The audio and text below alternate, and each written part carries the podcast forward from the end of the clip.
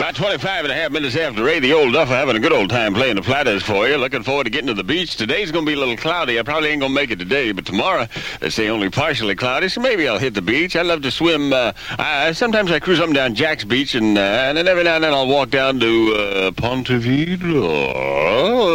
In case you ain't never been to Jacksonville, Ponte Vedra is where all the rich people live, you know, and uh, there's a good stretch of beach right in front of all their houses.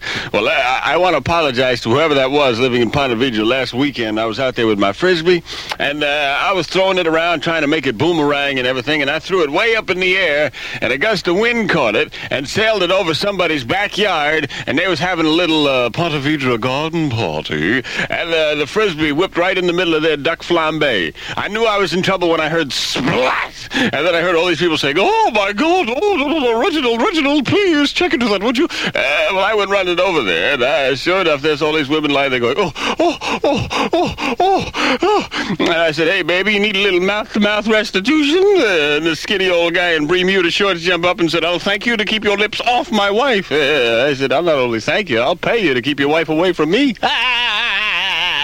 He said, I'll have you know your frisbee contraption landed in the middle of our duck flambe.